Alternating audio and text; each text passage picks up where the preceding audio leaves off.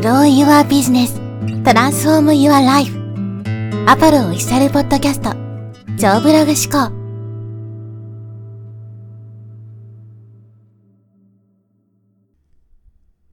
はい、こんにちは、ポロです。今日はですね、実績ゼロ、広告費ゼロ、完全オンラインで2000万円以上稼ぐために意識した3つのことですね、についてお話していきます。まあ、今回の話はですね、YouTube でも話しているので、まあ、重複するような形になるんですけども、まあ、YouTube 見てないっていう人もね、いると思いますし、今回のはかなり参考になる人もね、多いと思います。役に立つと思うので、まあ、このポッドキャストでもね、ぜひシェアさせてもらえればと思って収録しています。で、まあ特にこれからですね、ビジネスを始めていく人とか、まだ始めたばかりという人はですね、本当にこのどういうふうにね、えビジネスっていうのを築いていけばいいのかっていうのがすごくわからないと思うんですよ。特に今の時代、オンラインで稼ぐっていうのはね、すごくこう、まあ、難易度が上がってるわけですね。ライバルの数も多いし、その中でね、まずは自分のことを知ってもらうっていうだけでもかなり大変なのに、さらにそこで結果を出していく。結果を出し続けていくっていうのはすごく難しいわけですね。だからこそ自分の頭で考えて戦略的にビジネスをね、組み立てていく必要があるわけですけど、僕はですね、全くの実績ゼロ。それこそ知識も経験もゼロですね。全く異業種からこのジャンルというかね、このネットの世界に入ってきたので、実績どころか経験も知識もゼロの状態からですね、スタートして、まあ、売上ですね、2000万円以上。売上というか収益ですね。収益が2000万円以上稼ぐことができました。完全オンラインですね。まあ、海外に住んでるので、身近にオフラインでね、商品を売れるような対象がいないので、完全オンラインで無形商品のね、えー、情報商品の、えー、稼いだ金額が2000万円をですね、突破しました。で、この時にですね、僕がやってきたこと、どういうことをやってきたのかっていうのをですね、お話していきたいと思うんですけども、3つあります。1つ目はですね、とにかく価値提供ということですね。これは本当に駆け出しの人にはぜひね、あの、意識してほしいんですけど、最初の1年とか1年半はもう売り上げは度外視というか、とにかくもう価値提供に徹するっていうことが大事なんですね。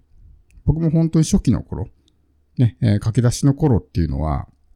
そもそも売る商品を持ってなかったっていうのもあるんですけど、まあ、例えば Kindle とかね、そういうちっちゃいのを持ってましたけど、何かね、自分のメイン商品となるような、ちょっと高めの商品って持ってなかったわけですね。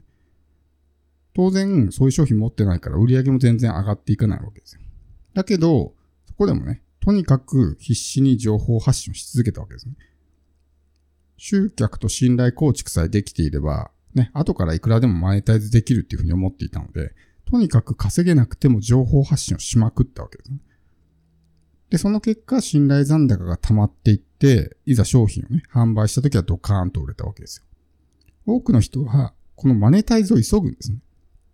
今すぐ稼ぎたいってなるから、信頼残高があんまり溜まってない状態でマネタイズをするんで、リターンも小さいんです。だけど、ここをどんどんどん我慢して我慢してね、マネタイズを後に、後回しにすればするほど、返ってくる金額っていうのは大きくなるんで、とにかく耐えるってことですね。稼げなくても耐える。だけど、おそらく8割方の人はこれができないですね。2、3ヶ月とか、まあ、せいぜい半年ぐらい頑張って、あ、ダメだって言ってやめちゃうわけですね。半年とかじゃ全然短すぎます。最低でも1年。まあ、1年から1年半ぐらいはもう稼げない覚悟で、とにかく発信しまくる。だらだらとやっていってもダメですよ。発信しまくることが大事だから。そうしないと認知も広がらないし、信頼構築もできないので、とにかくね、えー、価値提供に徹する。そうすると実績なんかなくてもですね、商品って買ってくれるんですね。普段から信頼を積んでるので。結局そのお客様の声とかね、自分の実績っていうのは信用してもらうために、ね、そういったものを見せるわけなんで。段から情報発信していて、この人いいなと思ってもらったら、当然ね、信用が溜まるわけですよ。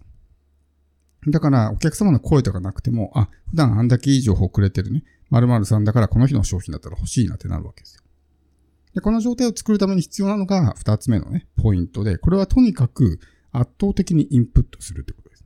特に僕みたいに、全くね、まあ未経験の状態からスタートするっていう場合は、当然人の何倍も努力しないと追いつけないわけですね。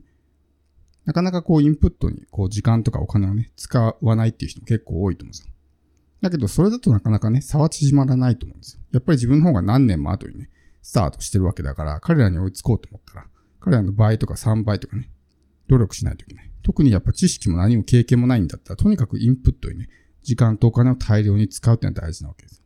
僕も本当に初期の頃、まあ今でもね、インプットは好きなんで、とにかくね、時間とかお金は使うようにしてるんですけど、とにかくそういうものにね、お金を使いまくりましたよね。初期の頃って何も分かってないから。だからまあ大赤字ですよ。稼げてないけど、そういう出費ばっかり増えるみたいな。だけど結果としてその時に見つけ、身につけたスキルとかが、今でもね、生きていて、まあ自分の稼げる原動力というかね、になってるわけですね。スキルってのは一生もんだから、一回身につけたらずっとね、使い続けられる。そしてそれをさらに磨いていけばね、よりその、まあ、成果も大きくなっていくんで。なので、とにかく圧倒的にインプット。普通のインプットでは追いつけないですから。圧倒的なインプットをすることによって、まこの人すごいなって思ってもらえるわけです。だから何か自分の専門分野があるんだったら、その分野に関しては誰にも負けないぐらい、ね、必死に勉強しまくるってことです。そうすると、ね、情報発信で信頼構築ができるわけです。実績がないから実績を作ろうとしても、お客さん、そもそも実績がないからお客さんを集客できないわけです。ってなると、どうやってもね、まあその実績とかお客様の声っていうのはできないわけですけど、情報発信によって、まあ信用してもらうわけですね。どうやって信頼構築をするかっていうと、もう情報発信しかないわけですよ。実績がないんだったら。だからとにかく、レベルの高いね、価値の高い情報を発信しまくっては、この人いいな、この人すごいなって思ってもらったら、実績とかがなくてもお客さんがね、買ってくれるんです。だからそういう状態をとにかく目指すってことが大事で。これが二つ目のポイントですね。その状態を作るためにはとにかく圧倒的なインプットをするっていうのが重要になってきます。で、三つ目、これはちょっとね、人によって、ま、参考にした方がいい場合としない方がいい場合があるんですけど、自分のやり方を貫くってことですね。まあ、僕の場合だと、やっぱりね、他の人がやらないようなことをやってますし、なんかちょっとセオリーとね、全然違うようなことをやってたりするわけですけど、これは、ま自分はこのやり方が合ってるからこのやり方をやってるわけですね。別にこう木をてらってとか、他の人がやってないからやろうとか、そういう他人軸の考え方ではなくて、単純に自分のやり方がたまたま他の人と違っていたみたいな。結果的に差別化とかね、そういう何か違いになっていただけであって。だから当然、前例がないわけです。僕みたいなことやってる人って見たことがないから。だから当然、ね、不安というか、まあちょっとね、これで大丈夫かなみたいな風に迷いが生じたこともありましたよね。本当にこのやり方で大丈夫かなみたいな。でも今蓋を開けてみたら、ちゃんと成果が出てるっていうのは分かったんで、やっぱりこのやり方で良かったんだなっていうのが、もう確信を持ってね、今はもう、えー、思っているわけですけど、とにかくやっぱ自分の合ったやり方っていうのを見つけていかないとね、自分に合わないやり方でやっても、やっぱり成果って出ないので。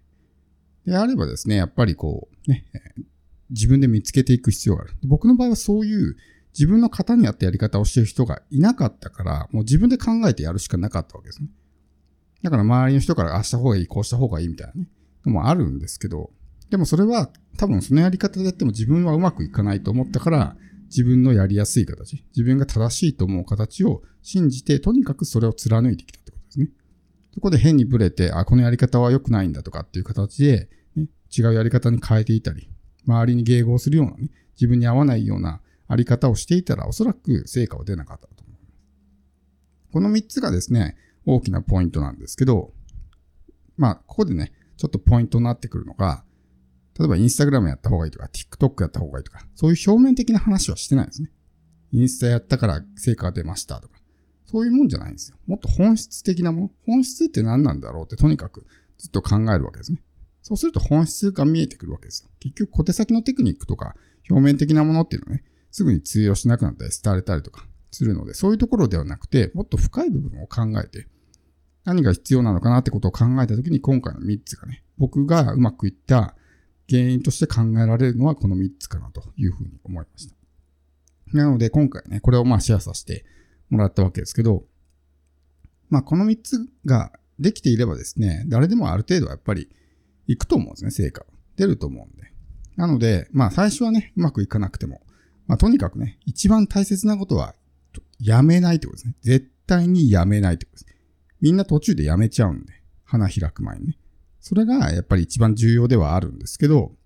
特に、まあ、その結果を出していく上で重要なポイントとなるのは、今回お話した3つなんで、特にね、これから何かスタートしていこうと、ビジネスをやっていこうっていう人、まだ始まったばっかりですっていう人は、この3つをね、意識してやってもらうといいかなと思います。